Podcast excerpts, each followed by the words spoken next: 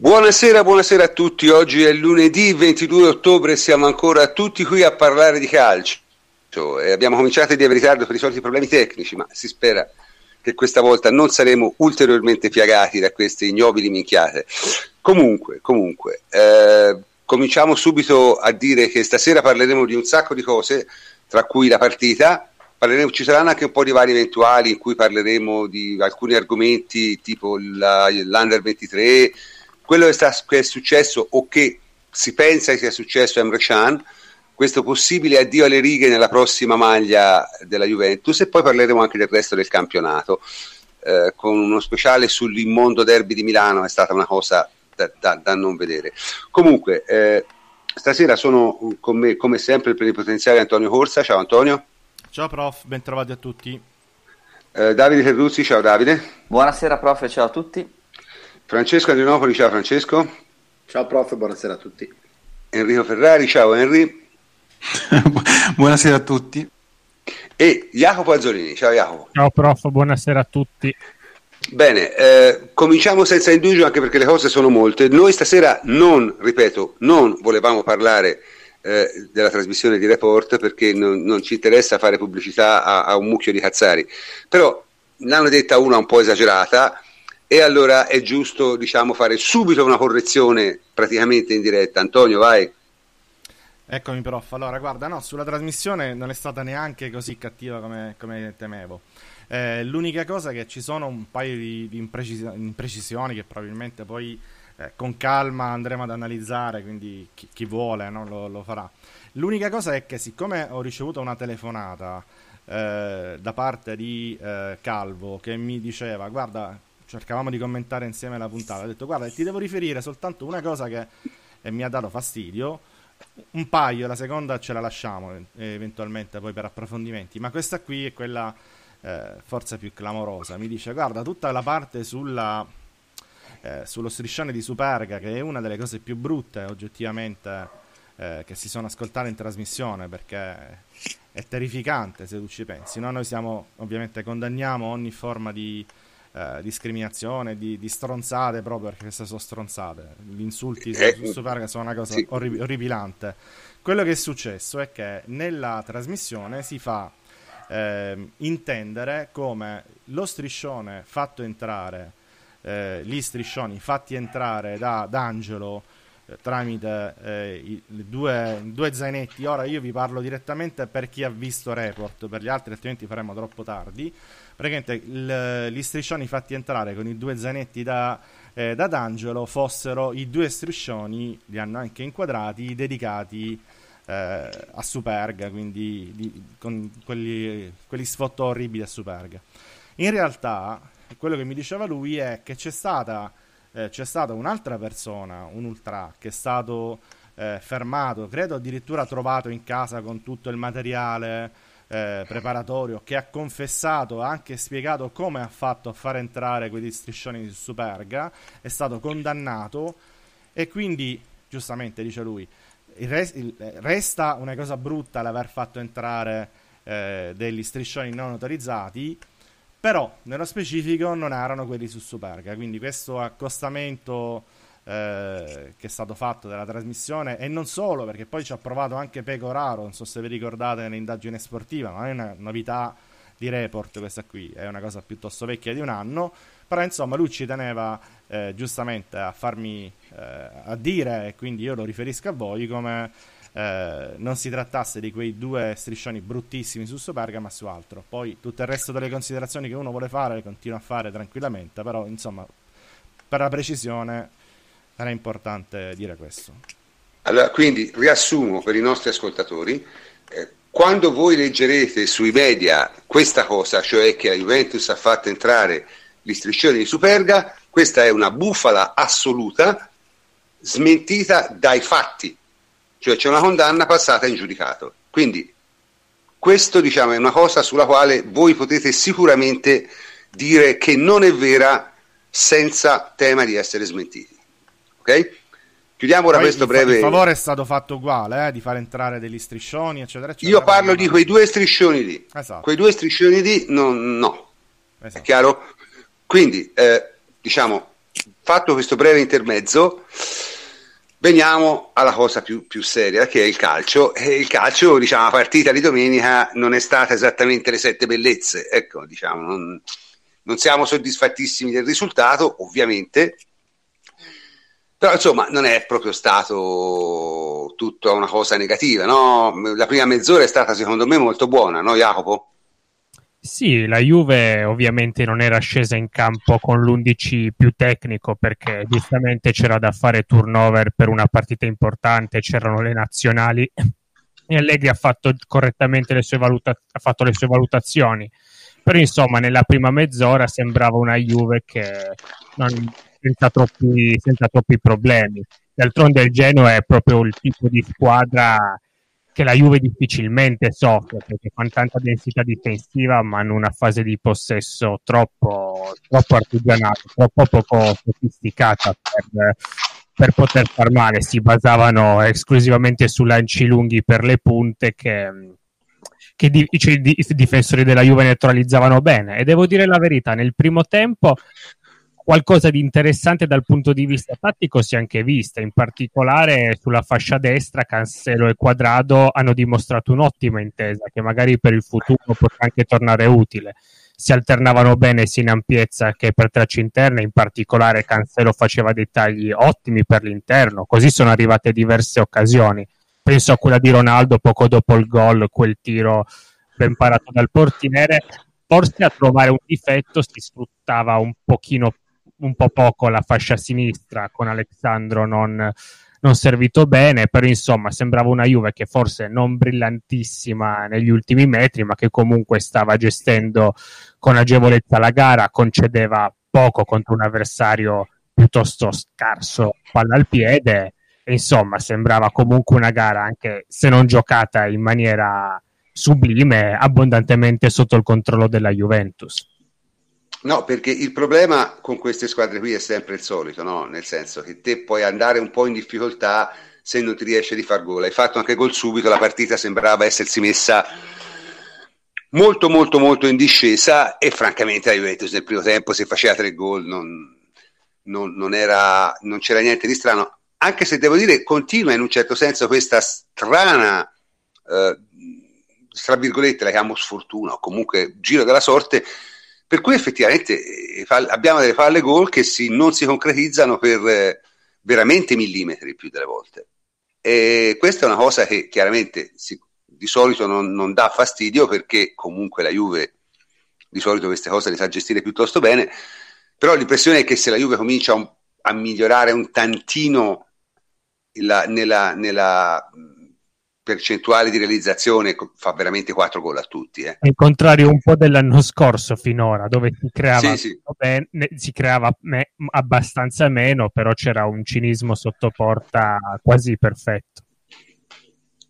Eh, ripeto, mm, ah, vogliamo, mm, di Cancella hai detto il primo tempo è stato pornografico, eh? cioè nel senso è stata una cosa...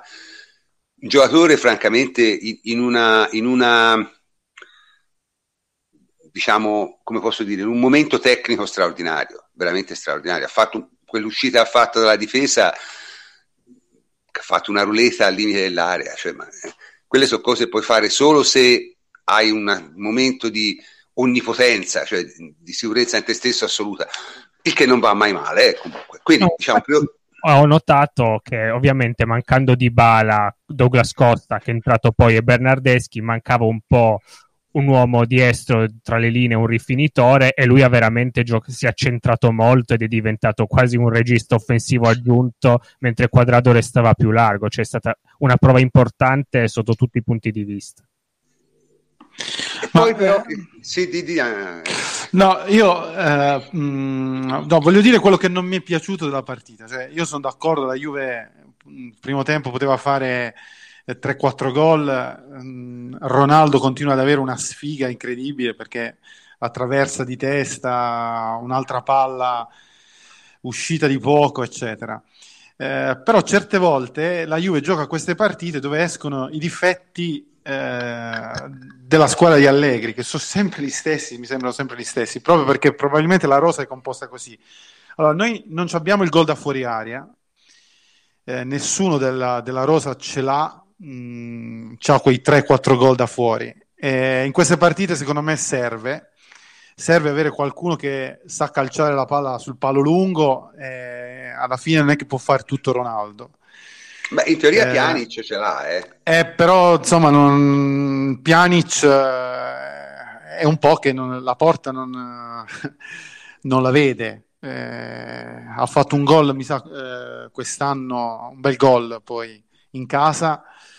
Con la eh, Lazio. Eh, con la Lazio e ha dovuto fare un super gol per, far, per farlo, insomma. Eh, un altro difetto che ho trovato è che a sinistra, la catena di sinistra, mh, mm, non funziona benissimo, eh, proprio perché poi è la parte del campo dove Ronaldo eh, vive di più e dove Ronaldo costruisce e ha costruito negli ultimi tempi la maggior parte delle sue occasioni migliori. Eh, non lo so, secondo me mh, Alexandro non è così compatibile, eh, soprattutto in queste partite dove loro sugli esterni ci hanno comunque giocato, hanno comunque giocato una bella partita, che è sempre il raddoppio, sempre chiusi.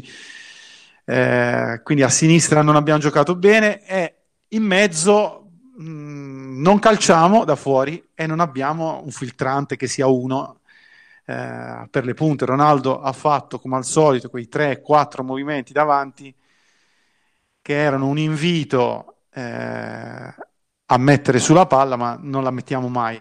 Eh, questo è uno dei difetti, è un difetto secondo me diciamo non così rilevante, però in alcune partite quando trovi queste squadre che si sanno chiudere in un certo modo e il Genoa non ha fatto una cattiva partita dopo la prima mezz'ora della Juve, eh, alla fine vai in difficoltà perché queste soluzioni non ce le hai. Sono d'accordo, anche se però in realtà se te guardi il volume di gioco che ti ha espresso nella prima mezz'ora deve essere più che sufficiente a fare due o tre gol. Cioè, sì, per, perché anche... quando, vai, quando vai molto più forte degli altri, ovviamente il tasso tecnico eh, cioè, è il, diverso. Il... Io ho visto che l'azione, il, il gol nasce con, da sinistra perché eh, Ronaldo legge bene e la fa Cancelo perché Cancelo entra in aria e rompe un dribbling, entra e facciamo gol, eh, cosa che Alexandro non fa. Mm, non fa così, non entra così e non toglie l'uomo davanti. Eh, probabilmente Ronaldo poi da quella parte è letale quando riesce ad attaccare il primo palo o comunque l'area di rigore. Eh, sono difetti che magari riusciremo a limare, però mm, per me sono stati evidenti. Sì, diciamo, io parlerei più, di, di, più che difetti, insomma, di caratteristiche del gioco. Eh, non lo so, ripeto, io, io mi trovo a disagio a commentare una partita del genere come sempre come sempre le partite della Juve, anche perché, come ho fatto notare giustamente, dice ma la Juve ha perso due punti in modo stupido, sì, ma è l'unico modo in cui li può perdere. Cioè, se non perdi punti così, fai 112 punti in un campionato e siccome non lo puoi fare, eh, a meglio, è estremamente improbabile che tu lo faccia, eh, eh, devi anche mettere in, in, in, in, conto questo genere di partite. Con quello che si può dire, no, si spenge la luce, nel senso, alla fine della partita entra in un tran tran, eh, diventa anche noiosa anche onestamente per chi la vede e, e, e, diventa anche estremamente difficile, cioè si cerca di portarla a fondo e basta. Ripeto, io queste cose un po' le capisco perché anche per loro non deve essere tanto divertente giocare questo genere di partite, eh? devo essere sincero. Insomma, io credo in quegli altri campionati ci si diverta di più anche perché è difficile trovare squadre come quelle italiane, stanno basse per 90 minuti e devi stare lì ed è una cosa che, che, che, che, è angosciante. Comunque sta luce si spenge, Davide, come la, come la vogliamo vedere, cioè, come la vogliamo inquadrare? Beh, lo stavi dicendo tu, è qualcosa di fisiologico che accade durante la stagione, eh, soprattutto quando siamo nei primi mesi. Eh, primo dato, io stavo andando a rivedere, eh, ho davanti ancora adesso la schermata, il calendario dell'anno scorso della Juventus, eh, per dire al rientro della sosta ad ottobre si perse in casa, se ricordate bene, con la Lazio 2-1. Poi mm-hmm. 19 novembre, eh, sosta, la prima dopo la sosta, eh, sconfitta a Genova con la Sampdoria per 3-2. Questo significa che comunque mh, per, uh, per, la squadra, lo dice spesso Allegri, è fondamentale trovare il ritmo e la continuità anche mentale. Una squadra che è abituata a giocare ogni tre giorni e che e questo consente di mantenere un livello di tensione durante la partita.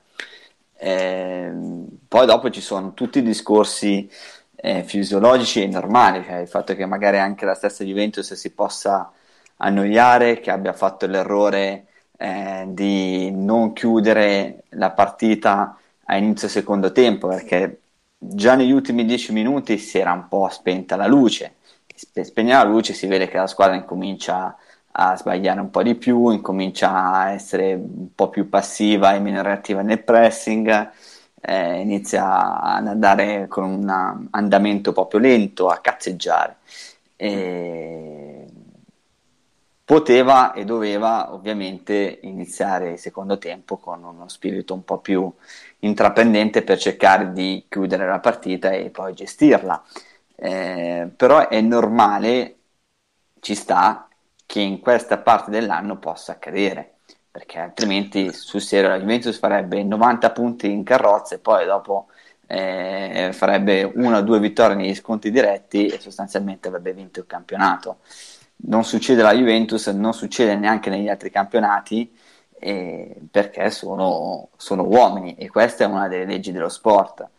Eh, poi sì. chiaramente ci sono momenti della stagione in cui tu queste partite le devi vincere, cioè parlare adesso al 22 di ottobre di due punti persi è senza senso, cioè, c'è l'incazzatura momentanea e giusta, eh, però dopo tu pensi ti fa incazzare, ti delude di più quando vai a perdere punti, come è successo l'anno scorso con la spalla e con il crotone, perché quelli sono quattro punti che ti mancano e che hai lasciato giù, e quelle sono partite che devi vincere, perché i punti sì, anche perché erano decisivi sommano, per lo scudetto. Eh, ma poi ci sono i punti pesanti, e quelli sono punti pesanti adesso, non sono ancora eh, significativi per la vittoria del campionato, adesso si sommano poi dopo ci saranno sì, le partite da vincere. se tu perché, al ritorno, se, insomma, scusa, prof, sì, sì. se tu al ritorno, eh, quando avrai Genoa Juventus, eh, vai con un atteggiamento rilassato e ti spegni quando ancora la partita non è chiusa, chiaramente fai una cazzata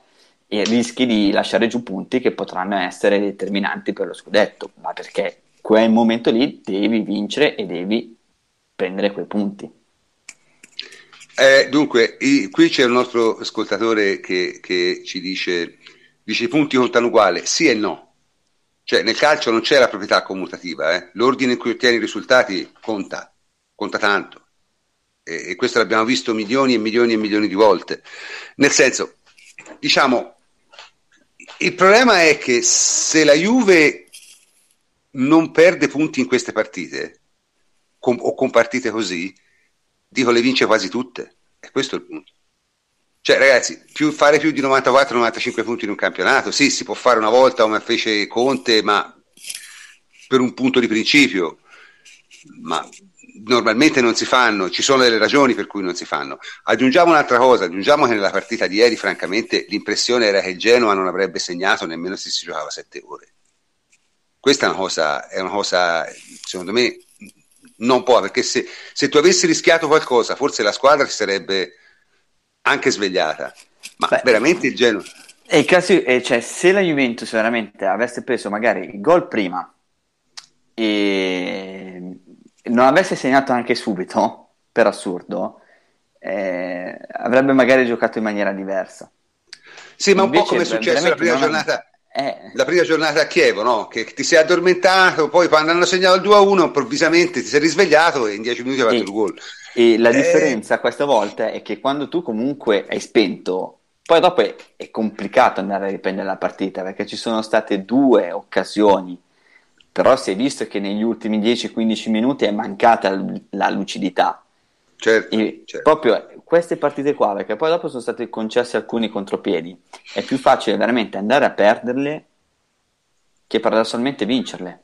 Certo. Perché basta un contropiede azzeccato dagli altri e basta che tu sei ancora disattento. Ragazzi, il, il, problema è che eh, io capisco i nostri tifosi e tutto il resto, però le squadre perfette non esistono, non esistono i campionati perfetti, non esistono le situazioni in cui non sbagli mai, esistono solo in, in 38 partite, tu devi guardare la continuità, la media punti, cioè la Juve ha fatto 25 punti in 9 partite, cioè se, se tiene questa media ne fa 104, quindi insomma, basta, finita lì, ecco non, non, sono queste le partite. Una cosa va notata però, e questo, e questo secondo me va notato, che questa volta Allegri non è riuscito a cambiare la partita con i cambi, no? Che di solito questa è una cosa e lui riesce, li riesce quasi sempre, stavolta, stavolta non gli è riuscito, giusto Fleccio? Sì, questa volta non c'è riuscito, ma diciamo più che non c'è riuscito lui, non ci sono riusciti i cambi e non c'è riuscita in generale tutta la squadra perché alla fine una squadra è un meccanismo e eh, o funziona tutto o non funziona nulla. Eh, è evidente che eh, la squadra avesse un, eh, un, livello di attenzione, di intensità mh, basso eh, fin da, da, dalle prime battute dopo essere andata in vantaggio, eh, erano convinti di aver portato a casa la partita e nel momento in cui è arrivato questo gol assolutamente casuale ed episodico eh, del Genoa, eh, Allegri ha pensato che potesse bastare mettere dentro i due giocatori di maggior tasso tecnico della Rosa al momento, oltre a Douglas Costa che era già entrato, ma di Balla e Bernardeschi, però in realtà, a parte qualche buona occasione che comunque la Juve ha creato, eh, non hanno dato quella scossa e, e quella eh, non hanno portato quella cavalcata trionfale che ci si sarebbe aspettati. Secondo me non l'hanno portato anche perché, come avete detto voi, non ce n'era particolarmente bisogno. Ecco, è ovvio che ai giocatori della Juve piaccia vincere e tengano a vincere ogni partita, ma ci sono come i maiali eh, del, del Signore delle Mosche, eh, ci sono eh, ci sono partite più uguali delle altre e questa era una di quelle partite eh, meno uguali delle altre. Eh, quindi hanno, sono entrati, hanno cercato di dare qualche spunto in più, ma non è che si siano dannati l'anima, anche perché in realtà eh, la partita era abbastanza irrilevante sia in generale e anzi quasi controproducente perché eh, c'è una partita ben più importante martedì, quindi eh, credo che anche come spirito non è che si siano impegnati allo spasmo. Ovviamente fosse stata una partita diversa, una partita eh, in pareggio ma che, che, rischia di essere decisiva per le sorti del campionato, magari a 3-4 giornate alla fine avrebbero avuto un, un impegno diverso anche i subentrati. Ecco. Ovviamente, diciamo, dei tre, quello forse un pochino meno scusabile è Douglas Costa, che eh, da cui ci si aspettava anche un, una reazione, diciamo così, emotiva dopo la lunga squalifica, invece dei tre è stato il più negativo, è sembrato anche abbastanza fuori giri, abbastanza in difficoltà eh, con, con, gli, con, gli, spazi, ecco, con, con, la, con, la, coordinazione motoria, perché evidentemente eh, stare più di un mese fuori lo ha, lo ha, lo ha arginito. Fleccio, prima che lo facciano i nostri ascoltatori ti devo correggere io. Non è il Signore delle Mosche. Non è, eh, no, è, è 1984 1984, sì, sì, stavo aspettando per dirlo, ma e, mi hai anticipato tu. E niente, quindi diciamo, diciamo così, sì, partita non positiva dei subentrati, ma partita non positiva in generale di tutta la squadra, roba molto molto dimenticabile, ecco. Sì, ripeto, secondo me mh, è una di quelle partite che in 38 partite capitano sempre, voglio dire, ormai è quattro anni che parliamo di queste cose insieme, forse anche di più. Quante ne abbiamo commentate di partite così? Cioè, non tantissime, che... però tante. E comunque ti controcorrego perché è la fattoria degli animali, non è È la fattoria degli animali, hai ragione te, è Animal Farm. Sì, è vero, è vero, hai ragione. Alla fine per, per, approssimazione ci siamo arrivati. Eh, ci siamo arrivati. si fa quel che si può. Esatto. Eh, vabbè, dai, siamo in diretta. Eh? Comunque, il, il, il, ehm, il, discorso che faccio, che faccio io è, è, è semplicemente questo. Cioè, Davide l'ha già fatto notare, ma per la Juve la peggior partita del campionato è quella al rientro prima della Champions League. Sempre. Cioè sono le partite in cui gioca assolutamente peggio in generale. Cioè non mi ricordo una sola partita in questa situazione in cui la Juve abbia fatto una partita soddisfacente. Dipende probabilmente da tutta una serie di fattori. È chiaro che, voglio dire, noi stiamo adesso a commentare questa partita in questo modo perché si tratta del primo pareggio della stagione e siamo al 22 ottobre. Questo ci permette di considerarlo una, un, un, un, incidente di, di, di, di, percorso, insomma, comunque un qualcosa di, ampiamente trascurabile, secondo me. Ecco. Non, non, non, ne ricaverei nessun tipo di informazione se non quelle ovvie che abbiamo già detto. Una cosa invece secondo me va detta assolutamente. Ora, francamente, io posso capire che il, il tifoso, diciamo, tifa più con la pancia e col fegato che con la testa, è anche normale se no non sarebbe un tifoso. Però questa storia di Bonucci effettivamente ha un po' rotto i santissimi, voglio dire, nel senso, in un gol come quello preso, in cui succedono una serie di cose al limite del paranormale, tutti pensano la palla si andava fuori e so già con la testa a quell'altra azione, la colpa è di Bonucci. C'è cinque giocatori in area. Cioè, qui si sta cercando, non lo so, di creare un, una narrativa per cui la Juve avrebbe un problema a Bonucci. Ora, prima di dare la parola a Henry che ne vuole parlare, io dico solo questo. Allora, la Juve ha subito sei gol in nove partite quindi è perfettamente in linea con quello che ha sempre subito negli ultimi cinque anni. In fondo arriverà a 25-26, come, come, come, quasi sempre. C'è stato un anno, ne ha subiti un po' meno, un anno ne ha subiti uno o due in più, ma la media è 25-26 gol in un anno. Adesso è in media perfetta, quindi vuol dire che il Bonucci non ha sicuramente peggiorato la fase difensiva, il Compensa ha migliorato tutto il resto. Quindi, francamente, ancora questa storia Bonucci è, è veramente stucchevole è veramente stucchevole. Harry, te ne vuoi parlare? Sfogati. no, innanzitutto volevo precisare che prima non ho detto che la Juve fa schifo, ma ho detto no, che, no, nella, che, nella, partita ci sono mancati i tiri da fuori e accompagnare un po' meglio Ronaldo a sinistra. Allora, i tiri da eh, fuori sub... ci mancano proprio come caratteristica tecnica, sì, questa è una cosa che abbiamo notato, ma è anche forse una scelta, eh? Sì, infatti, eh, appunto, ripeto, quando abbiamo fatto gol l'abbiamo fatto con Cancelo a sinistra. Ma eh, per quanto riguarda Bonucci, allora, eh, se fosse un'azione normale, già ha, eh, sarebbe esente da colpe Bonucci per me. Perché Bonucci deve tenere Piatek, Piontek, come... Piatek, Piatek. Quello lì. Eh, eh, Bessa lo deve tenere Cancelo, che deve guardare la diagonale e Benatia non deve stare nella terra di nessuno. Benatia deve fare, deve seguire la palla finché non esce o non prende la bandierina o non la tocca l'avversario, eccetera, eccetera. La palla, capisco che tutti l'avevano battezzata fuori, uno fa un cross dalla linea laterale, lo ripeto per l'ennesima volta, è la cosa peggiore da difendere, un cross sulla linea del fondo è la cosa peggiore che c'è per un difensore da difendere perché deve difendere la porta che è sulla stessa linea, quindi dietro. E Bessa prende il tempo a tutti perché l'attaccante è avvantaggiato, perché guarda, è avvantaggiato e frega il tempo a Cancelo, non a Bonucci, perché Bonucci, anzi secondo me è un po' staccato da, eh, dal polacco, eh, giustamente, Piatek, perché prova, Piatek. Piatek, perché prova Pro... No, perché in televisione dicono Piontek, prof. Eh, può darsi di hanno Piontek, però. Insomma. Vabbè, quello lì. Eh, comunque lui prova a, ad anticipare, perché fa un mezzo passo Bonucci. È che sono tutti fermi, anzi è l'unico che si muove Bonucci. Quindi su questo gol Bonucci proprio non ha nulla, davvero nessunissima colpa. Nessunissima colpa. Lui, l'uomo suo è, è Piontek Quindi eh, continuare a insistere su Bonucci è vero, abbiamo preso tanti gol di testa. Va bene, forse quello con il Chievo un po'. Ecco, eh, oh, forse, lì è un altro discorso, ma... Forse, però, insomma, continuare a, a dire che Bonucci sta giocando male o ci fa prendere gol è una bestemmia grossa.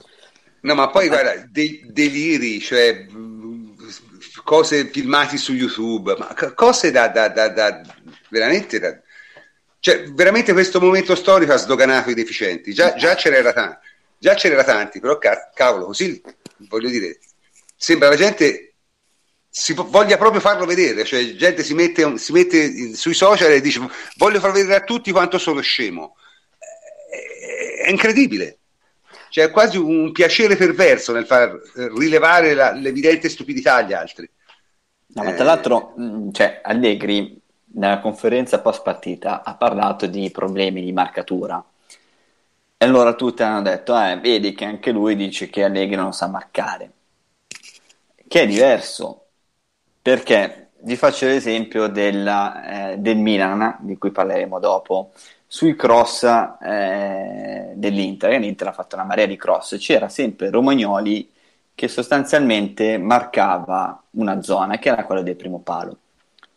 E c'erano poi dopo gli altri due difensori, quindi l'alto centrale e il terzino, che prendevano uomo eh, Icardi e centrocampista o l'ala e c'erano i tre centrocampisti che entravano dentro l'area in maniera tale da poter assorbire eventuali inserimenti.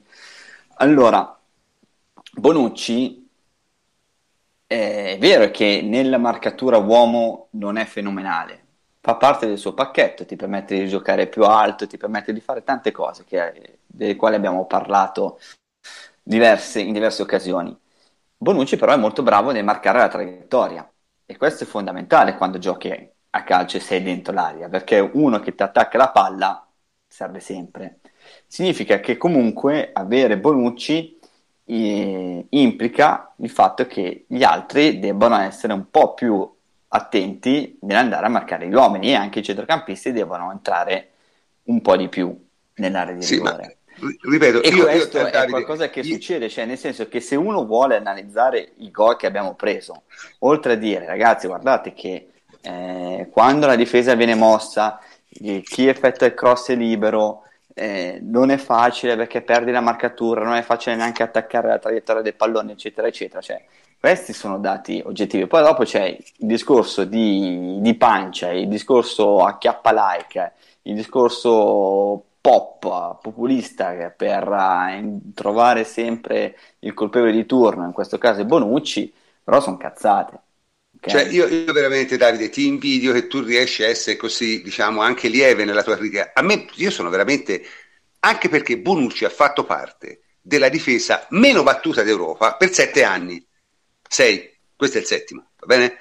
Cioè, nel senso, qui si parla come se la Juve eh, senza Bonucci non prendeva mai gol e con Bonucci prende un sacco di gol. In realtà la Juve ha vinto tutto con Bonucci al centro della difesa prendendo pochi gol quindi vuol dire che indipendentemente da quelle che possano essere le sue caratteristiche, non è uno che ti danneggia la fase difensiva. Cioè, ragazzi, eh, questa è una cosa ta- talmente ovvia e talmente evidente che veramente fa impressione che ancora se ne debba parlare.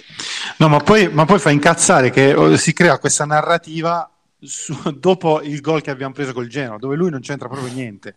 Cioè, quindi, è questa, cioè, non lo so, qui abbiamo allenatori col patentino. Eccetera, Oltre a cioè... quello, Henry, già pensare che su un cross in una situazione del genere così particolare ci sia un solo responsabile. Cioè, già questo vuol dire, secondo me, no, appunto, cioè, in una genere, guarda, in teoria, l'unico con il quale ma potrei incazzarmi sul serio è Benatia ok? Sì, ma perché non... la battezza, la battezza, la fuori, aveva già la testa, aveva già la testa all'altrazione. Ma quella è, tu, è, tutta la squadra che comunque era già andata, quindi se, la squadra fosse stata concentrata e Benatia avesse dato per scontato la palla esce lì veramente tipo no ma io, io, so, io sono d'accordo Harry poi qual è una delle situazioni più difficili cioè un cross così fatto bene dal fondo teso non è... Assolutamente. Ma, ass- ma più, in generale, più, in generale, è una delle azioni più grottesche che ho visto nel calcio negli ultimi anni. Cioè, una, una, palla che sembra che stia andando in calcio d'angolo, i giocatori a centro area che si parlano su come mettere tutte le marcature e intanto la palla prende un giro strano, non esce, quello la passa al centro. Cioè, sì. sì, sì, però se si vuole dare, Insomma, se, si, sì. se, si, vogliono dare delle colpe, allora Benatia la, la battezza fuori ed è una colpa, perché lui deve seguire l'uomo perché lui c'ha l'altra, perché quello è l'altro centravanti e l'altra punta, lui la segue finché la palla non fa quello che deve fare e lui copre un eventuale cross. E quello è il primo errore. Cancelo guarda le vetrine in via Monte Napoleone, guarda Bessa, eccetera. Bentancur rimane fermo e non segue Bessa e la colpa è di Bonucci. Cioè, eh, non lo so, Bonucci c'ha, c'ha sì, l'altro poi, attaccante. Ragazzi c'ha l'altro attaccante, è proprio l'occasione sbagliata per sparare su Bonucci. Questa è. Perché vuol dire Sì, non ma- capire un, tubo di calcio, vuol dire non essere mai stati sotto una porta di calcio. Questo è, secondo me. Poi Cioè, ri- ripeto, io, io sono, ma, ma al di là di tutti questi discorsi tecnici che io trovo giustissimi e che vi invidio perché siete capaci di farli, io non sono, io, io lo trovo una cosa insensata dal punto di vista logico, proprio pura logica. Nel senso, Sì, sì, come si fa a pensare? dettaglio. Esatto, come si fa a pensare che Bonucci sia un handicap per la tua difesa quando è stato il protagonista di questa difesa per sei anni, questo è il settimo, e è stata una delle difese meno battute d'Europa. Cioè, senza contare tutto quello che ti dà quando- nell'altra fase, eh, perché poi c'è pure quello. Nel senso, è una pazzia, è una cosa contro qualsiasi logica. A me questo mi, mi fa arrabbiare perché sai che, che il tifoso medio non riesca a, a fare magari il discorso tecnico di dire ok è difficile, tutte le cose che avete detto voi e sono giustissime che io apprezzo immensamente, sono sicuro li apprezzano anche i nostri ascoltatori, ma dico rimanendo proprio terra terra, cioè i fatti, i fatti dovrebbero essere facilmente interpretabili di solito, no? Cioè, qui si parla come se la Juve avesse cambiato difesa mettendo un giocatore nuovo e avesse cominciato improvvisamente a prendere gol. E non è vera né l'una cosa né l'altra. Quindi, ripeto, è, è una cosa a me... Cioè, queste sono le cose che mi fanno arrabbiare, vedete? Altro che il report, il report sono puttanate. Queste mi fanno incazzare. Perché vengono da- dall'interno del tifo juventino che non è riuscito a superare il fatto che Bonucci abbia giocato un anno da un'altra parte. Cioè, capito? È, è- una cosa, secondo me, veramente da giardino d'infanzia. Ma va anche Beh- più profonda, eh, perché c'era qualcuno che continuava a menarcela su Bonucci che non sa difendere anche quando Bonucci era il leader della, della difesa della Juve prima di andare a Milan. eh, Cioè, Sì, ma perché c'è, questo una cioè, lunga, c'è una lunga narrativa, come, come dicevate voi, eh, su, su- su Bonucci che non sa difendere, che magari otto anni fa era vera, ma ormai non è più vera. È un signor difensore anche sull'uomo e anche sulla palla. Eh, ma ormai, ormai da 4-5 anni. Certo, scusa, fammi rispondere, fammi rispondere al nostro ascoltatore. Alberto Marangoni dice: Ma a chi lo spiegate che Bonucci è forte? Qui siamo tutti d'accordo. Alberto, su questa chat siete 50, a noi ci ascoltano 6.000, quindi magari, cioè, non lo so cosa pensano tutti quei 6.000. Ecco. Andiamo avanti. Eh, Sì, sì, no, avevo fi- No, avevo scusa, finito- No, no, no, avevo finito, cioè dicevo, è una narrativa lunga e ogni volta che Bonucci fa, non dico un errore, ma anche come in questo caso un presunto errore, viene fuori, eh, Bonucci non sa difendere. Sono Sì, stupidaggini, sono stupidaggini, basta. eh. E magari Sono- l'anno, l'anno scorso, giustamente, ci si lamentava pure di una squadra che non riusciva a uscire bene palla al piede dalla difesa. Cioè, eh, certo, perché cioè, oltre a ovviamente le, le fandonie sulla fase difensiva, si dimentica in fretta che Bonucci ti ha anche aiutato già a risolvere i problemi della stagione passata. Sono perfettamente d'accordo. Ma ripeto, è, è- è una- è uno dei tanti no, miti, è uno dei tanti miti ehm, urbani no, che, che- che girano e che non, non si riesce a estirpare. Cioè, non si riesce a estirpare. Eh, evidentemente per molta gente la- la- la- propri- i propri pregiudizi sono nettamente superiori alla realtà. Ecco. Eh, e questa, è questa la cosa un po' mia. Comunque, ult- ultimo passo. Vabbè, noi questa partita diciamo, l'abbiamo anche, l'abbiamo anche forse compromessa per fare un po' di turnover per la partita ICL. No? Ma, ma quanto pesa il turnover, eh, Davide? Quanto pesa nell'economia di un campionato? Ma, eh, eh, il, il turnover è fondamentale per quanto per la gestione di una, di una stagione lunga. Allora, la Juventus fa 38 partite di campionato, almeno 6 di Champions League ne fa, e sono già 44. Eh, aggiungiamoci quella finale di Supercoppa, 45 e una di Coppa Italia. Almeno 46 partite le fa, ok? E Quindi, spesso ne fa di più. E, e, e, ci auguriamo che ne faccia superi i 4,50 in maniera anche abbondante. Eh, io sono andato a vedere un, attimo. Finora la Juventus ha, gioca- ha, utilizzato 20 giocatori in campionato e 19 in Champions League. Mm, vado a vedere anche il minutaggio per quanto riguarda la, la somma di minuti sia tra campionato e Champions League. Finora la Juventus ha fatto 11 gare abbiamo Bonucci con 900 minuti e poi Scesni con 900, poi c'è Alexandro 894, Cristiano Ronaldo 839. Poi vabbè, Pjanic 791, Manzukic 774, ma questi dati sono facilmente ricavabili. Chi ha giocato di meno ovviamente sono Perine con 90 minuti, Rugani con 91 e Ken con 12. Eh, quindi quando si fa il turnover e alle viste c'è una partita diciamo decisiva per il passaggio in Champions League, cioè nel senso che se la Juventus dovesse vincere sarebbe di fatto prima e potrebbe anche cazzeggiare un po' nel girone di ritorno. È diciamo che, se la Juve non, diciamo che se la Juve non perde è parecchio probabile che vinca il girone, mettiamola così. Eh? È abbastanza normale che quando fai il turnover non tutte le combinazioni siano quelle perfette e ideali.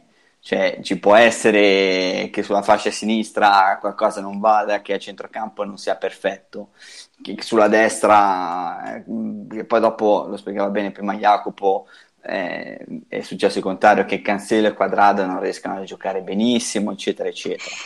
Così come ci sta che nei 900 minuti giocati da Bonucci, negli 894 giocati da Alexander, negli 839 minuti giocati da Cristiano Ronaldo, ci siano diverse fasi di gioco in cui hanno un po' cazzeggiato perché si gestiscono, cosa che nel basket puoi fare e non fare, nel calcio invece puoi fare tranquillamente, specialmente se sei un attaccante. Quindi il turnover è fondamentale, soprattutto quando è una rosa lunga, profonda e ti permette di fare diverse cose e soprattutto tu hai sempre l'obiettivo di arrivare ad aprile in condizioni sane, perché lì ti vai veramente a giocare eh, la Champions League e il campionato, e pure la Coppa Italia.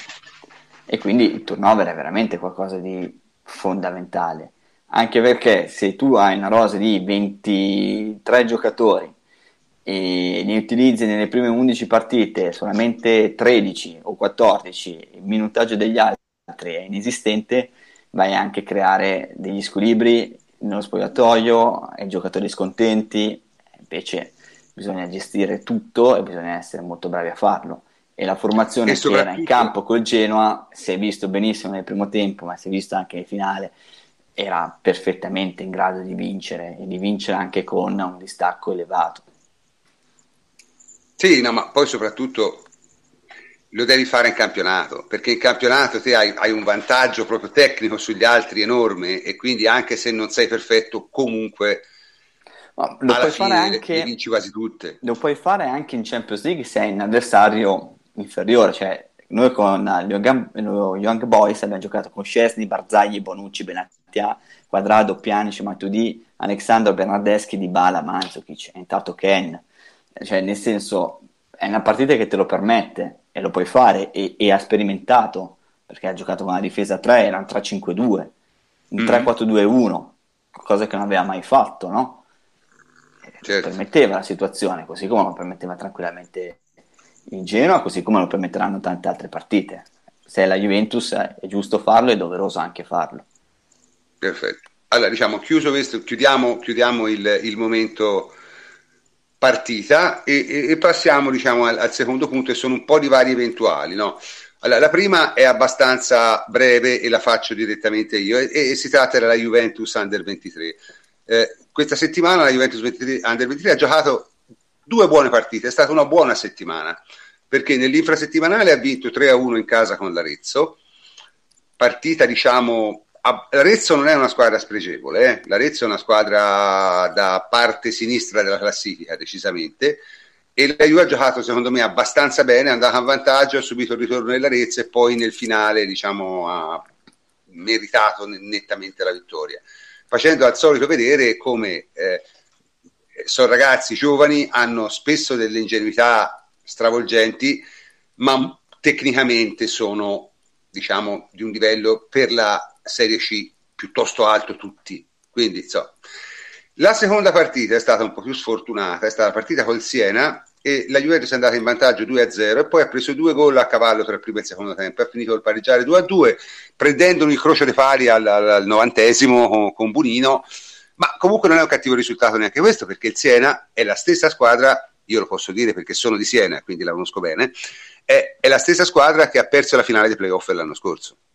È un'ottima squadra che ha un solo grosso problema eh, non ha grandissimi attaccanti, quindi ha grosse difficoltà a segnare. Infatti aveva fatto, questo è il quinto pareggio che fa, 5 partite, 5 pareggi.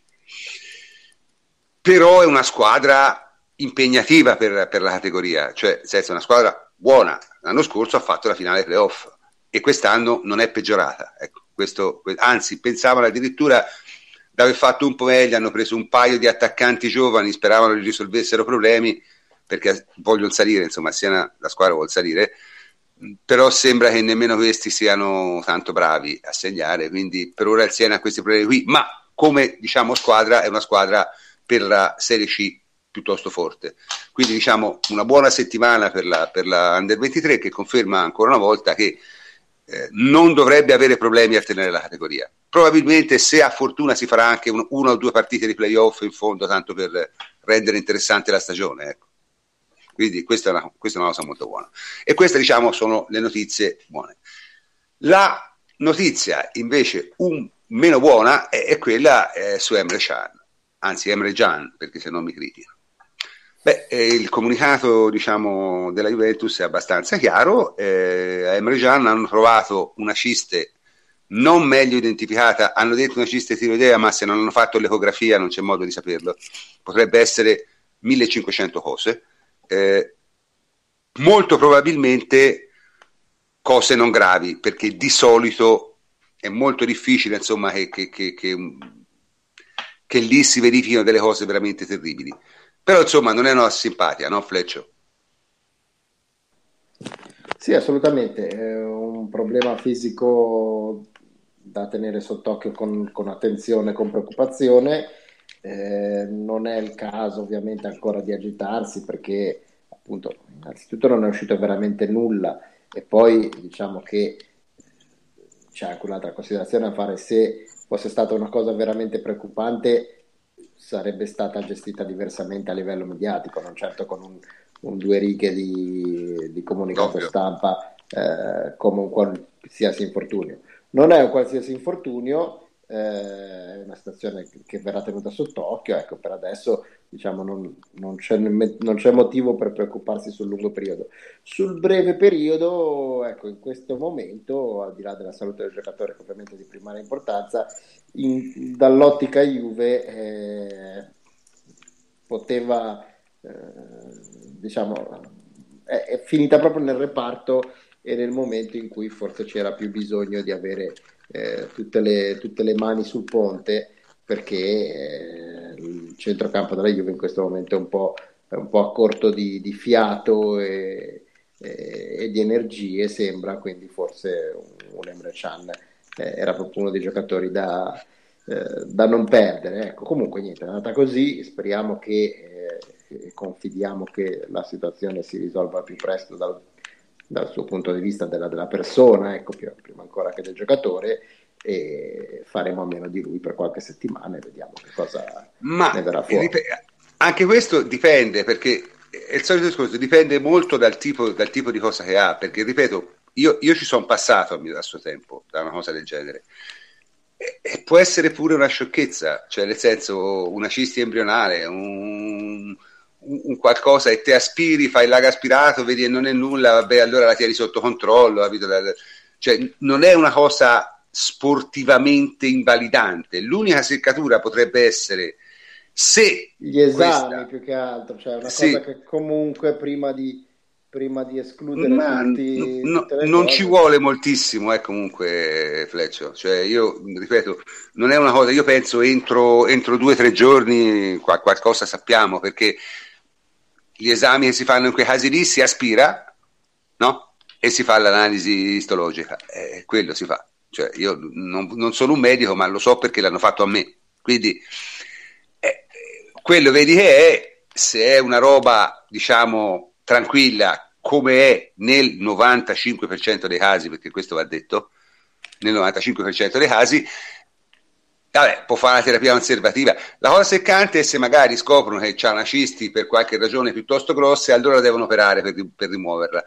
Non è, un'opera- è, un'operazione da niente, ma comunque è sempre un'operazione, quindi ti mette fuori gioco per un certo periodo, perché il taglio chirurgico eh, comunque certo. ci, vuole te- ci vuole tempo perché si rimagini. Ma io ripeto, da come l'hanno presentata non pare una cosa di cui ci si debba preoccupare più di tanto, ecco, nel senso, è una seccatura perché adesso hai tre centrocampisti, tre, contati. Però Allegri è molto bravo a inventarsi altre cose e noi, noi riusciremo a, a, a, ovviare a questa cosa qui. No? Voi non so se che ne pensate, Henry, te che ne pensi? Sei quello più vicino di noi all'avere qualcosa di simile a una professione medica? Sì, no, prof, eh, cioè non c'è nulla da aggiungere, secondo me è proprio così, faranno l'esame istologico e, e vedremo. Eh, è importante capire da quanto tempo ce l'ha poi, eh, in quanto tempo si è sviluppata, eccetera, perché magari può essere una cisti piena di, una cisti piena di liquido eh, che va semplicemente aspirata, aspirata eh, e basta. E quindi lì fai un paio di settimane di riposo, eh, ma neanche. Ma Nel caso in cui fai l'intervento chirurgico, magari. E lì si va sul mesetto. Eh, lì è più importante. Eh, mm. Ovviamente un mese, 40 giorni vanno via perché magari poi devi fare l'antibiotico. Diciamo, eh, cioè, sono atleti professionisti. Sì, no, ma poi il discorso l'operazione non è pago tanto... per giocare, non per allenarsi, ovviamente. Certo, io l'operazione l'ho fatta. Io l'operazione l'ho fatta, è una cazzata. Però il taglio chirurgico comunque ero giovane quando l'ho fatta, quindi voglio dire avevo più o meno l'età di Emre Can, forse un, qualche anno, due o tre anni di più, ma eh, comunque non è niente, però il taglio chirurgico ci mette tempo eh, a, a rimarginarsi. Eh sì, deve rimarginare, anche, Quindi, insomma, è, un, anche è, è comunque invasiva. È comunque invasiva. Sì, esatto, esatto, esatto. Comunque, vabbè, speriamo, speriamo, che non sia niente di grave, in ogni caso voglio dire, ne, ne faremo a meno, tanto la Juventus è una squadra comunque molto forte e riuscirà a fare a meno anche di questo come diciamo ultimo, ultimo punto delle varie eventuali. Eh, abbiamo una cosa, Antonio ci sei? Mm. Arriva, una... arriva. Arriva Antonio. Eccomi, prof, sì, scusami, ecco. accendere il microfono. Perfetto, perfetto. Hai finito di fare le, tutte le tue cose non sociali? Finirà, sì. Non finirà mai la giornata, vabbè, lo... ma tanto non, non, ne, non ne parliamo più perché io credo che sia da andare avanti No, vabbè, andiamo, ma andiamo, parliamo, parliamo di, di, maglie, dai, dell'argomento più. Non ne parliamo più anche perché no, non c'è molto da parlare, no? Insomma, sta trapelando una notizia che renderebbe felice il nostro amico Cesare Polenghi, Cepo, quello con cui che interviene di tanto in trasmissione, che abbiamo fatto il segmento sul calcio eh, giapponese. Eh, che lui sono anni, anni, anni, anni, e tutte le volte che lo vedo, perché ci vediamo anche di persona, siamo amici da tanto e mi dice ma guarda la Juventus deve per forza abbandonare le righe perché le righe non, non si vendono, non vanno bene, non, non, sono... Insomma pare che ci siamo arrivati, no? Pare ci siamo arrivati e, e, anche Antonio sarà probabilmente felice perché questo è un altro suo cavallo di battaglia, insomma, no? Ma guarda, felice no, nel senso che io poi mi adeguo, però comprendo che dal punto di vista stilistico fare delle maglie con le strisce sia un mezzo incubo eh, non tanto perché siano brutte, poi magari quello è soggettivo, possono essere per alcuni belle, per alcuni brutti, per alcuni ricordare il commesso della Footlooker, l'arbitro dell'NFL, eccetera, eccetera. Quindi magari eh, all'estero, dove la Juventus non è così conosciuta, vedere una maglia a strisce sembra altro. Ancora non siamo forti come brand e non associano immediatamente con le strisce bianco e nere alla Juve. Ma detto questo, eh, a me sembra che sia eh, comunque la direzione, cioè dicevo scusami, è un incubo a livello stilistico perché ogni anno ti devi inventare qualcosa di nuovo. E che ti puoi inventare quando una maglia è palesemente a strisce bianche e nere? Devi inventarti delle, delle stronzate perché quello che fa poi ha fatto la Nike, quello che fa l'Adidas, cioè delle cose orrende che eh, le maglie a zig zag, ti ricordi le strisce sfumate, sì, quelle sì, che sembrava sì, per i daltonici quelle cose orribili perché comunque devi creare una maglietta che è differente rispetto a quella dell'anno prima e hai poche possibilità di, di, tra virgolette, di, di lavorare di fantasia. Quindi da quel punto di vista io capisco che sia un incubo le strisce. Ehm, capisco che ci sia la necessità di movimentare eh, la maglia bianco-nera perché due anni di fila uguale non la potranno mai e poi mai vendere, cioè non è che cambi il colletto e ti accontenti. Eh, infatti già quest'anno le strisce non, eh, due anni fa c'erano, bella, maglia, maglia bella, accettabile. Quest'anno già le strisce non ci sono più, cioè sono diventate due, due barre del codice a barre con, con la patch orrenda. Eh, l'anno prossimo probabilmente pare che diventerà una barra direttamente nera. Sì, sì, direttamente.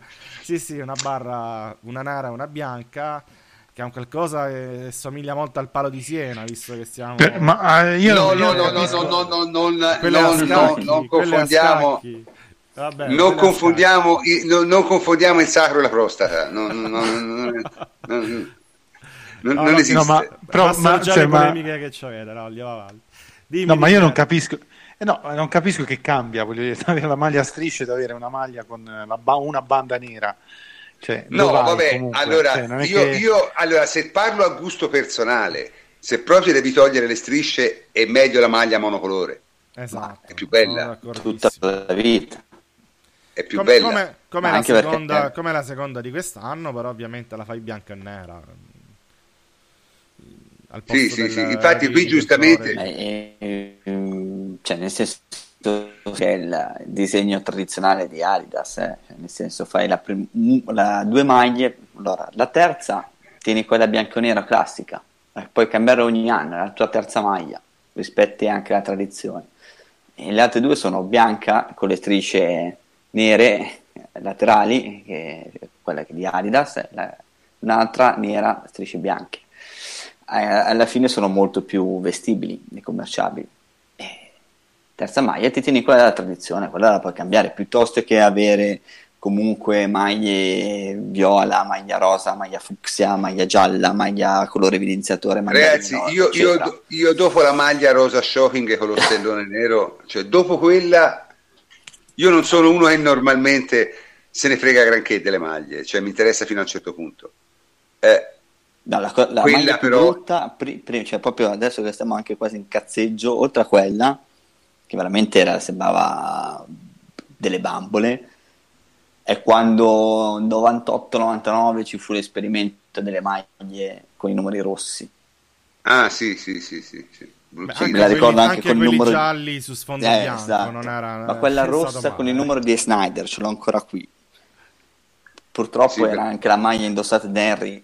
Eh, anche nel primo anno dopo la B la, lo rimisero le, mi pare le strisce rosse, il nome iscritto. Sì, però si vedeva, si vedeva meglio, proprio là invece nel 98-99 erano... No, ma guarda, invece, no, invece c'è stato un anno, non ricordo quale, forse c'era Tevez, ora non vado a memoria, in cui fecero veramente la, la, il, il, dietro il quadratone bianco e il numero nero, che infatti non si vedeva assolutamente e dovettero mm-hmm. cambiarlo. Vi ricordate, vi ricordate, che giocarono alcuni sì, amichevoli sì. con col numero giallo e poi lo, lo trasformarono in nero? Sì, no, vabbè, ma e ripeto, se si parla di, di, di stile, di grafica, di cosa, è chiaro che le righe bianco-nere a noi ci fanno un certo effetto perché siamo tifosi della Juve, però oggettivamente io capisco come sia una maglia abbastanza difficile da vendere fuori dall'Italia. Guarda, il, proble- il, il fatto è questo, prof, poi chiudiamo, che uh, chi deve fare marketing, in realtà noi che siamo tifosi, no? pensiamo che debbano fare una maglia per piacere a noi. In realtà non è così, nel senso che loro ragionano dicendo: Ma tanto il tifoso, tifoso della Juve, la compra, la compra uguale. Eh, la puoi fare pure a Pua, la compra uguale. È la maglia di Ronaldo, la maglia della Juve, te la vai a prendere. Anche quella di quest'anno, prima di prendere Ronaldo, tutti i commenti social: che schifo, la maglia più brutta di sempre, e poi la più venduta di sempre. Quindi eh, i tifosi della Juve se la comprano, ed è sicuro si fanno eventualmente per attrarre eh, chi tifoso non è, il tifoso casual, quello lì che tifa più squadre e prende magari più maglie, eh, oppure che va fisicamente in uno store dell'Adidas, eh, vede la maglia della Juve, quella di altre squadre, dice no, questa è la più bella, se la prende. Quindi eh, il concetto è un po' quella che poi è il concetto della seconda maglia di quest'anno, che è una maglia secondo me orrenda eh, per giocare a calcio come seconda maglia della Juve, poi è, è proprio concettualmente sbagliata. La prima è bianca, la seconda la fai chiarissima. Però è una maglia che si mm. indossa bene, sul jeans è bella, sta vendendo... Quella grigia, quella grigia, grigia, sì, sì. Esatto, esatto. A me piace per esempio quella. Eh, quella è indossabilissima perché poi la gente in tutto il mondo, questo magari in Italia non succede, ma nel resto del mondo sì, esce con, indossando le maglie di basket, le maglie di, di baseball, sì, la maglia di Sì, di però calcio. Antonio, se, Antonio se, se, la maglia dell'anno prossimo è quella lì con la Fa ruota schifo, del camion quello- che è quello fa passata schifo. da sopra... Quella cioè, fa schifo. la banda nera al centro, cioè, La eh, banda La rosa. banda- No, c'è, rosa. c'è la banda striscia rosa, la banda eh, rosa. appunto, con- No, vabbè, cioè, ora quelle ah, sono... so- quelle sono anticipazioni, non lo so. Eh, eh, speriamo speriamo che non sia che non così sia perché così. insomma eh, alla fine No, quella sarebbe, quello sarebbe dalla padella della brace, perché quella Eh sì, sembra perché ancora cro- meno... eh, eh, crolla tutto il discorso che abbiamo fatto perché A, a se devi fare una maglia bella voglio dire, eh, il bi- bicolore già è impegnativa per fare una maglia bella secondo me poi Sì, è, è- è pressoché impossibile, insomma, eh, col, col bicolore. Però, eh, secondo me, ripeto, loro dovevano puntare più su una cosa monocolore, tipo bianca con degli intarsi a righe o nera con degli intarsi a righe bianche e nere. C'è qualcosa di, di questo genere qui, che comunque ricordi i- le strisce bianco-nere, però che, ha- che sia a fondo di colore unito. Se no, veramente... eh, No, quella lì che hanno fatto vedere è veramente inguardabile. Cioè, quella è proprio veramente sembra in maschera e, e non, e non va bene. Comunque, vedremo quello che ci, che ci riserva il futuro. Sicuramente, sicuramente eh, eh, qualcosa cambierà. Qualcosa cambierà perché la Juventus ha deciso di puntare sempre di più sul, sul marketing e quindi eh, queste sono tipiche operazioni di marketing. Però sai, come si dice, anche il marchio, il nuovo logo, no? all'inizio sembrava, Mhm. la gente si, si lamentava, in realtà, voglio dire, è bellissimo e sta benissimo. Quindi, non lo so, vediamo, vediamo, vediamo quello che ci riserva il futuro. Comunque, questo diciamo per le varie eventuali... eh, chiude un po' il discorso. Eh, rimane da fare l'ultimo segmento e in cui ci dobbiamo occupare del resto del campionato, perché oggettivamente qualcosa in questo weekend è successo. No? La prima cosa è che, che bisogna, diciamo, evidenziare è questa storia della Roma che sta andando veramente molto peggio, credo, di come noi si pensasse, no? Iaco. Sì, eh, Di Francesco dopo la partita con, spa- con la SPAL, insomma, ha detto cose che un allenatore dice solo quando la situazione interna è abbastanza compromessa, dicendo che alcuni giocatori vanno, vanno bastonati, altri rinforzati, che chi non si allena bene con me non gioca più, segno di come la situazione interna non sia delle migliori.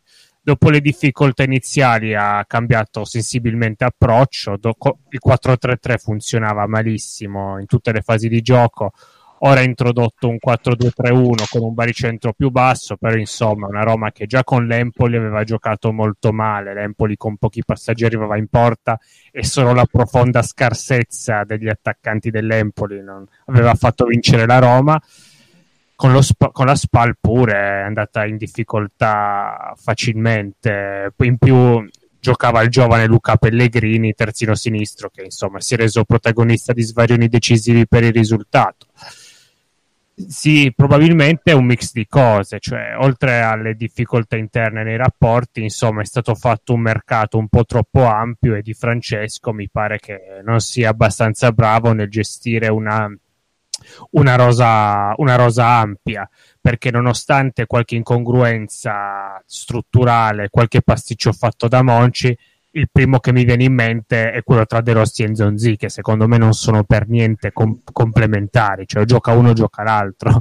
Insieme sono una coppia abbastanza inefficiente, però insomma la rosa comunque è di un livello buono, cioè io sono convinto che se, si desse questa rosa a un Conte, a un Sarri, i risultati sarebbero molto migliori. Vedremo. Non saprei dare previsioni perché, insomma, quando Di Francesco arriva a dire quello che ha detto in conferenza, mi pare che può succedere di tutto e che l'ambiente interno sia molto difficile da gestire.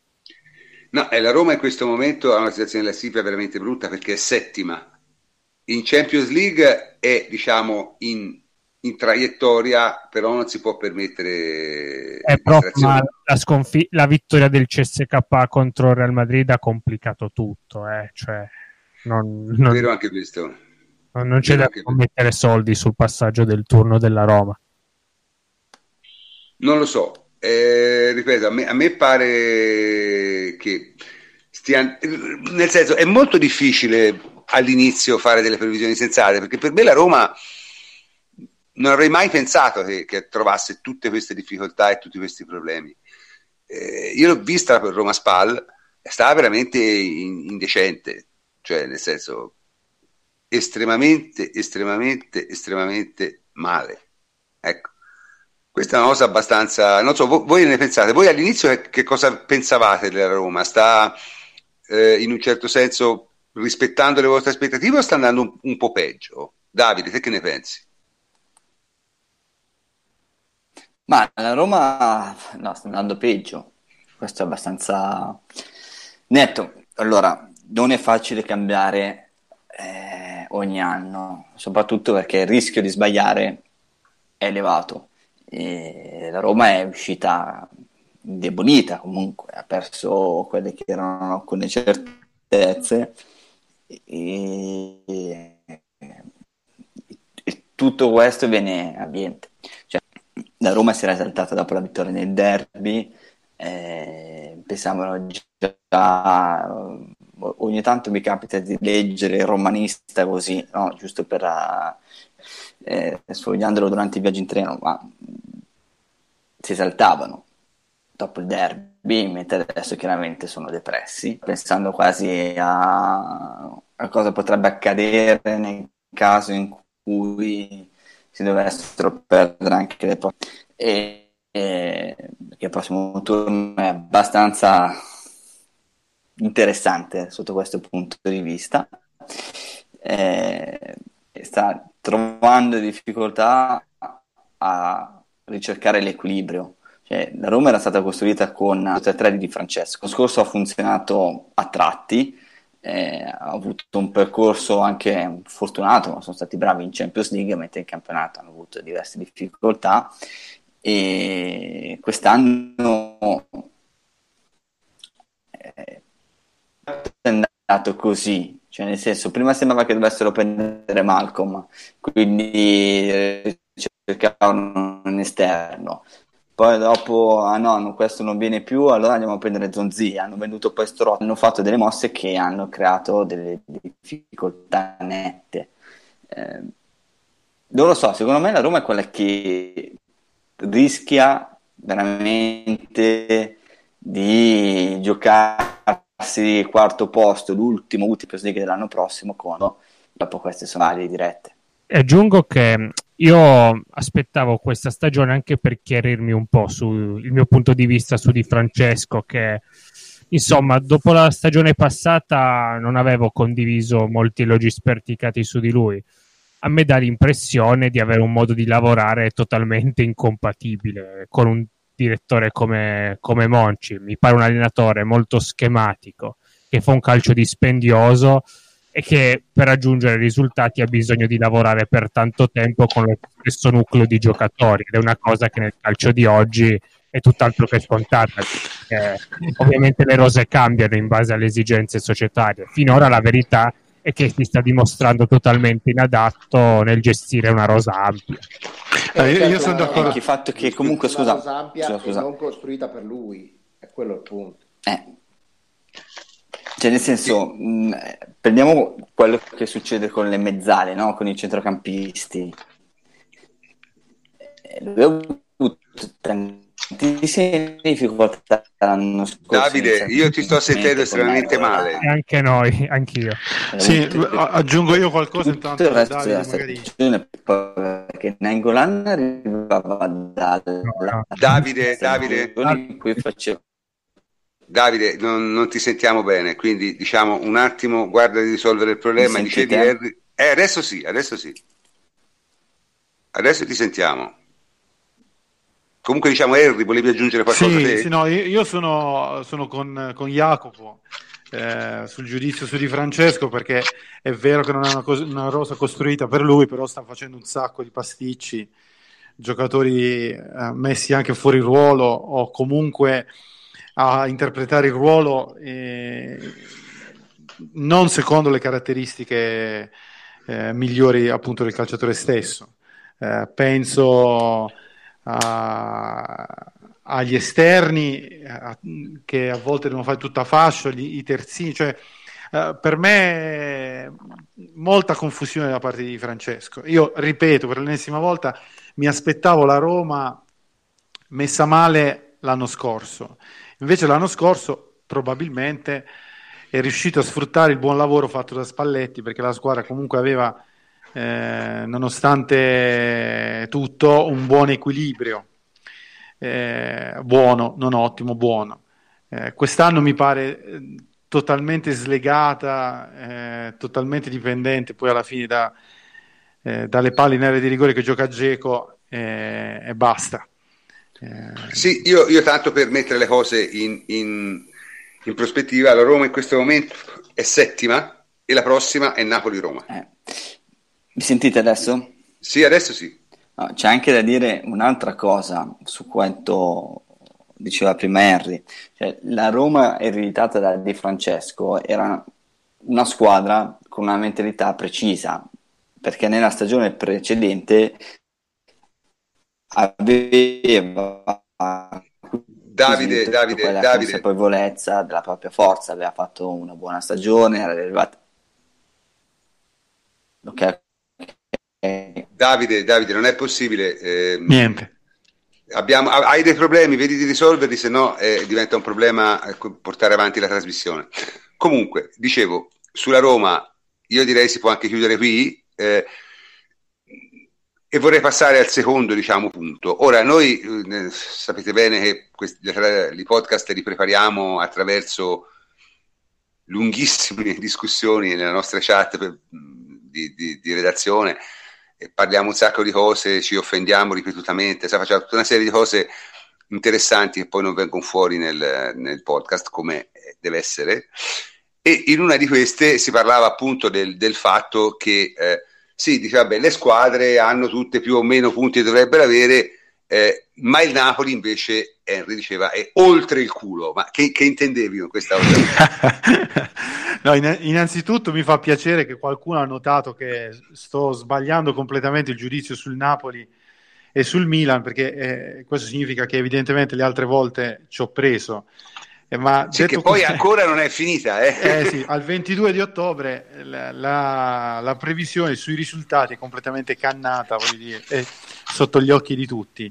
Eh, però a me il Napoli continua a non convincere, nonostante la pari il 3-0 a Udine, perché il primo tempo il Napoli eh, ha rischiato moltissimo, ha una fase difensiva non solidissima, eh, credo, che se, credo che con squadre che muovono la palla un po' più velocemente e con attaccanti migliori, eh, vedi Sampdoria, probabilmente qualcosa di diverso dal punto di vista dei risultati uscirà.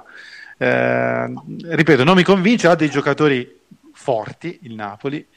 Eh, ha un giocatore che a me piace moltissimo che è Fabian Ruiz, che conosco già da qualche tempo, eh, che però viene utilizzato secondo me non propriamente nel suo ruolo eh, ed è l'unica nota positiva comunque del Napoli secondo me perché alla fine io credo che Insigne in quel ruolo non possa fare 38 partite eh, perché è un ruolo completamente diverso da, dall'esterno, lo, è molto più dispendioso perché deve anche mentalmente, perché la seconda punta deve interpretare molto di più la partita, gli spazi, dove attaccare, quando andare, eccetera. E quindi alla lunga io credo che il Napoli questo lo pagherà perché eh, secondo me la classifica del Napoli continua a essere bugiarda. Eh, non lo so, io, io, io, dico una cosa, allora diciamo che per il Napoli è un momento abbastanza fortunato dal punto di vista degli episodi, perché l'Udinese nel primo tempo ha veramente avuto tre palle gol grosse, cioè veramente grosse. E, e, e, e insomma non esiste che tu conceda tre palle gol così all'Udinese. La, l'altra cosa, io non lo so, boh, anche, anche, negli episodi, no? Tutta questa storia, per esempio, eh, Milik fa un fallo, secondo me, al limite del rosso, perché è una bruttissima entrata a due piedi, con la gamba anche un po' alta. L'arbitro eh, guarda, cioè, dà il giallo, poi lo rivede al VAR e conferma il giallo. Questo è già molto strano, perché se vai a rivederlo al VAR 9 volte su 10, lì è cartellino rosso. Chiaro? Un rigore che, insomma, francamente è, è completamente sbagliato come impostazione, come, come decisione tecnica, perché sono, sono, episodi molto molto fortunati che, che, che, che, il Napoli continua a avere da inizio anno. Cioè, è una cosa... Sì, sì, quindi oltre il culo, diciamo. Siamo andati oltre. Cioè, è veramente una serie di... Perché n- non è che... Cioè, il Napoli di Sarri, pur con tutti i suoi difetti, era una squadra che dietro concedeva molto molto poco. No, però, esatto, però posso dire una questo... cosa, eh, questo forse eh, qualcuno l'avrà già detto, ma secondo me Ancelotti sta semplicemente sfruttando l'onda lunga di Sarri. Perché questa è una squadra che nell'interpretazione della partita di alcuni giocatori è ancora eh, molto performante. Cioè, i, i, calciatori sono molto applicati, sono molto uniti, eh, giocano comunque un bel calcio perché alla fine eh, qualità tecniche ce ne sono. Ecco, questa semmai singolarmente è che rispetto, quindi... alla, che rispetto alle altre squadre il Napoli, Juve esclusa, rispetto alle altre squadre ha una caratura tecnica complessiva superiore, questo sì. è indiscutibile. Sì, sì, questo sì, però io mh, mm, vedo che cioè, alla fine giocano ancora da soli eh, e comunque con principi di gioco ancora di Sarri. Eh, cioè, quindi secondo me questa è ancora l'onda lunga di Sarri. Io voglio vedere quando, eh, come dice Fleccio, incominciano a incomincia ad essere necessario il cappotto, vediamo, vediamo che succede, perché non mi convince, ancora non mi convince.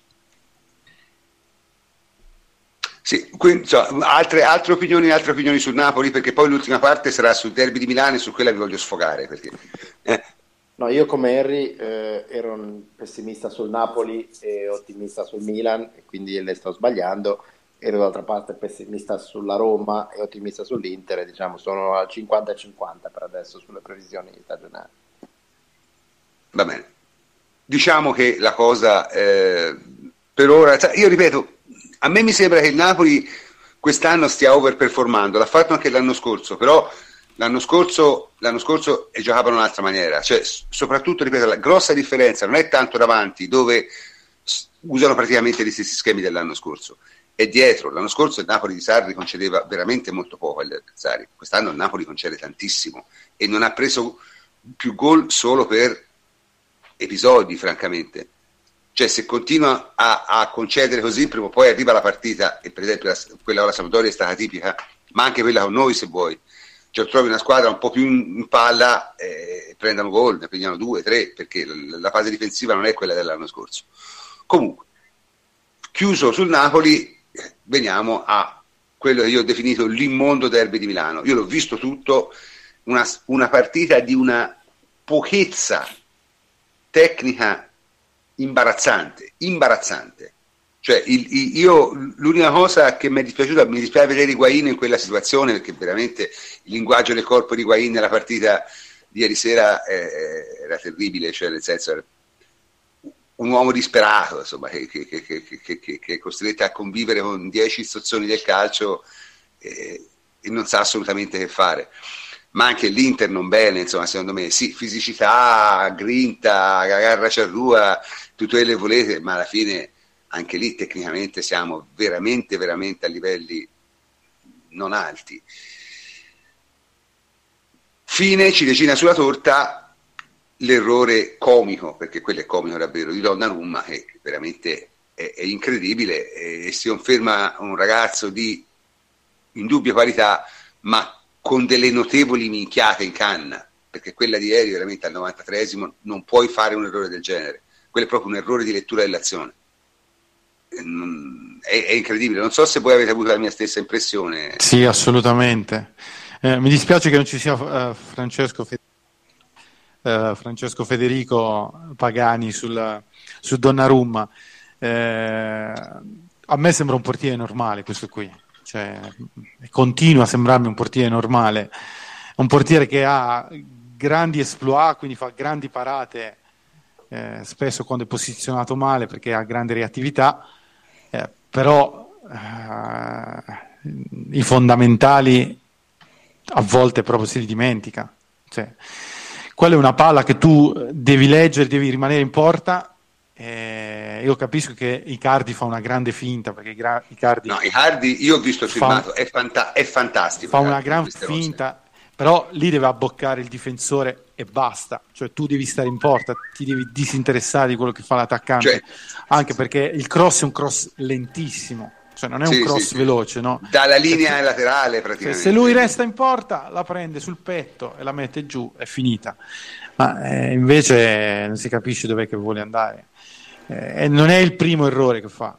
Cioè, Donnarumma è... Sì, perché è strano che va avanti e torna indietro. Comunque una parola sui Hardy, fammela dire, io ho rivisto il filmato, è incredibile, perché lui segue l'azione, sembra uno stia andando al bar. Cioè, all'atteggiamento di uno, la partita è finita, pensa alla doccia, che devo fare dopo, cioè vai, tanto. In un secondo, in un decimo di secondo, cambia totalmente atteggiamento, prende velocità, fa quella finta incredibile e brucia il difensore. In queste cose Cardi è veramente numero uno, è nato una ventina d'anni troppo tardi. Cioè se nasceva vent'anni fa probabilmente giocava in qualche grande squadra. Ora è un giocatore troppo poco associativo per... Eh, poter diciamo, andare una grande squadra, secondo me. Questa è la mia impressione. Però, ripeto, non lo so. Voi, voi che ne pensate in, in, generale di questa partita? Al di là di tutto, abbiamo detto roba veramente bassa di livello, no? E, no. e questo sì, volevo, aggi- volevo, dire che poi Spalletti in realtà aveva anche, secondo me, impostato una, una, eh, un'idea interessante, cioè non era un, se ci fate caso un 4-2-3-1, bensì un 4-3-3, perché il Milan protegge bene lo spazio, i lati, protegge male lo spazio ai lati di Biglia e voleva metterci Nainggolan e Vessino proprio per sfrutt- avere un gioco interno efficace e far male al Milan. Il problema è che il palleggio è stato di così basso livello che sostanzialmente queste situazioni hanno prodotto troppo poco e e, so, e, ci sono state poche occasioni e oltretutto dopo l'assenza, dopo che Nengolan è uscito c'è stato il solito problema, Icardi troppo isolato, l'Inter non ha bene riempito il centro del campo. No ma guarda, l'Inter così, vogliamo dire due parole sul Milan? Milan è veramente una roba. Io, eh... oh, però, però il Milan, io capisco, però il Milan la partita l'ha persa Gattuso per me poi è vero che ha subito l'Inter tutta la partita, ma alla fine anche il Milan ha avuto eh, delle ripartenze e comunque delle occasioni per, chiudere, per, per fare il gol, eh, anche nel primo tempo. Eh, purtroppo la qualità tecnica è, è, quella che è, quindi alla fine bloccato Suso che con Asamoah non l'ha mai vista in vita sua, eh, alla fine il Milan perde moltissimo dal punto di vista offensivo, eh, mancano sì, i rifornimenti, ragazzi, che è l'unico cioè, che riesce a mettere qualche palla buona. Ver- veramente che si Bakayoko, cioè non si possono vedere con la palla tra i piedi. Eh. Io, io mi chiedo veramente come sia possibile che una squadra di Serie A vada a spendere quei soldi per quei giocatori lì. È incredibile secondo me. Eh, sono d'accordo, eh, che sì è un pacco che i soliti pacchi che tira l'Atalanta che ne sta tirando cioè scansatevi quando comprate i giocatori dell'Atalanta comunque eh, per me le scelte sbagliate di Gattuso sono Cutrone esterna a sinistra Abate una sostituzione incomprensibile forse per perdere tempo e sostituisci sì, il difensore sì. scombini tutta la linea perché in difesa non bisogna mai toccare la difesa vai a sostituire un difensore, non lo so, delle sostituzioni un po' cervellotiche di, di Gattuso, bastava mettere l'ax alta sinistra, fare un 4-4-2, togliere uno tra Bonaventura che era cotto, mettere l'altra punta, facevi 4-4-2, buttavi la palla avanti e la partita era finita. Non lo so, queste, nelle letture Gattuso si sta dimostrando un allenatore non all'altezza della situazione, perché comunque alla fine avevi impattato la partita, avevi fatto partita pari, perché l'Inter non è che avesse avuto queste grandissime occasioni. Eh. Quindi... No, secondo me l'Inter le ha avute, ma sono state tutte cose un po' alla Inter, cioè mischie, cose, il cuore oltre l'ostacolo, grande, grande fisicità, grande cosa, ma sa francamente anche l'Inter veramente, veramente male. Eh. Però il Milan, il Milan veramente è peggio, cioè io, io, rimango dell'impressione che ho avuto la prima partita, che l'ho visto. Cioè, io trovo la costruzione di gioco del Milan probabilmente è la peggiore di quelle della Serie A dopo quella del Chievo. Cioè, in... è una cosa agghiacciante da come giocano male in costruzione, agghiacciante. E, e, e, insomma, francamente, sì, Higuain ok, è un giocatore che porta punti, come dici te, però secondo me non, no, non, non ce la possono fare. Cioè, nel senso, dev, dev, perché il Milan arrivi nei primi quattro, devono morire in due, non è possibile. Cioè, nel senso, non, è una squadra di, una caratura tecnica troppo bassa, troppo, troppo bassa. Non so voi ne pensate, Fleccio, te che hai parlato meno di tutti, dici la tua. Ma, uh, la cosa curiosa è che l'Inter quest'anno fa molta fatica contro le squadre piccole, le squadre che si difendono tanto, le squadre che fanno un gioco molto proletario e ha fatto fatica in questa partita perché il Milan ha giocato una partita veramente proletaria, eh, Absit, Nira, Verdis e l'Inter non è riuscita a cavare un ragno da buco e il che è abbastanza triste per entrambi perché è triste per il Milan che non riesce a, a, ad impostare una delle partite più sentite dell'anno se non in, in, questa maniera assolutamente reattiva e totalmente difensiva e per l'Inter che contro uno dei peggiori Milan forse di sempre non riesce a far di meglio che qualche occasione sporadica come dicevi tu, quale altro ostacolo e poi un gol veramente episodico quindi è, è abbastanza triste per entrambe eh, certo l'Inter ha almeno uh, un allenatore serio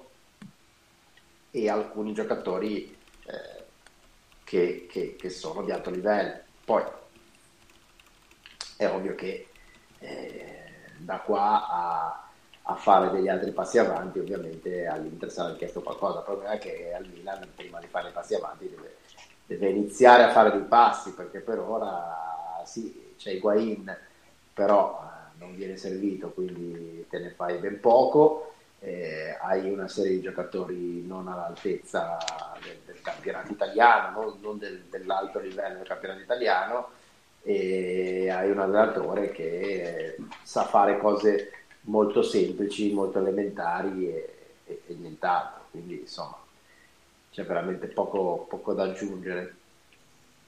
Sì, ripeto, molto, molto, molto male. Comunque, dai, Abbiamo parlato, vogliamo dire anche due parole su una squadra di cui nessuno parla mai, che però secondo me a zitta zitta, la Lazio.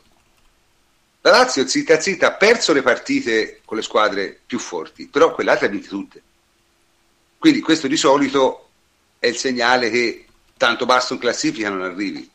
La Lazio per esempio in questo momento sta sorprendendo abbastanza secondo me. Eh. Se la Roma no, non si riprende la Lazio diventa una seria candidata per le prime quattro, secondo me. Perché, vabbè, insomma, Juventus e Napoli sono praticamente certe al 100%. E credo anche l'Inter, perché poi alla fine, voglio dire, nonostante la pochezza tecnica, poi se te vai a vedere le c'è dietro, eh, non lo so.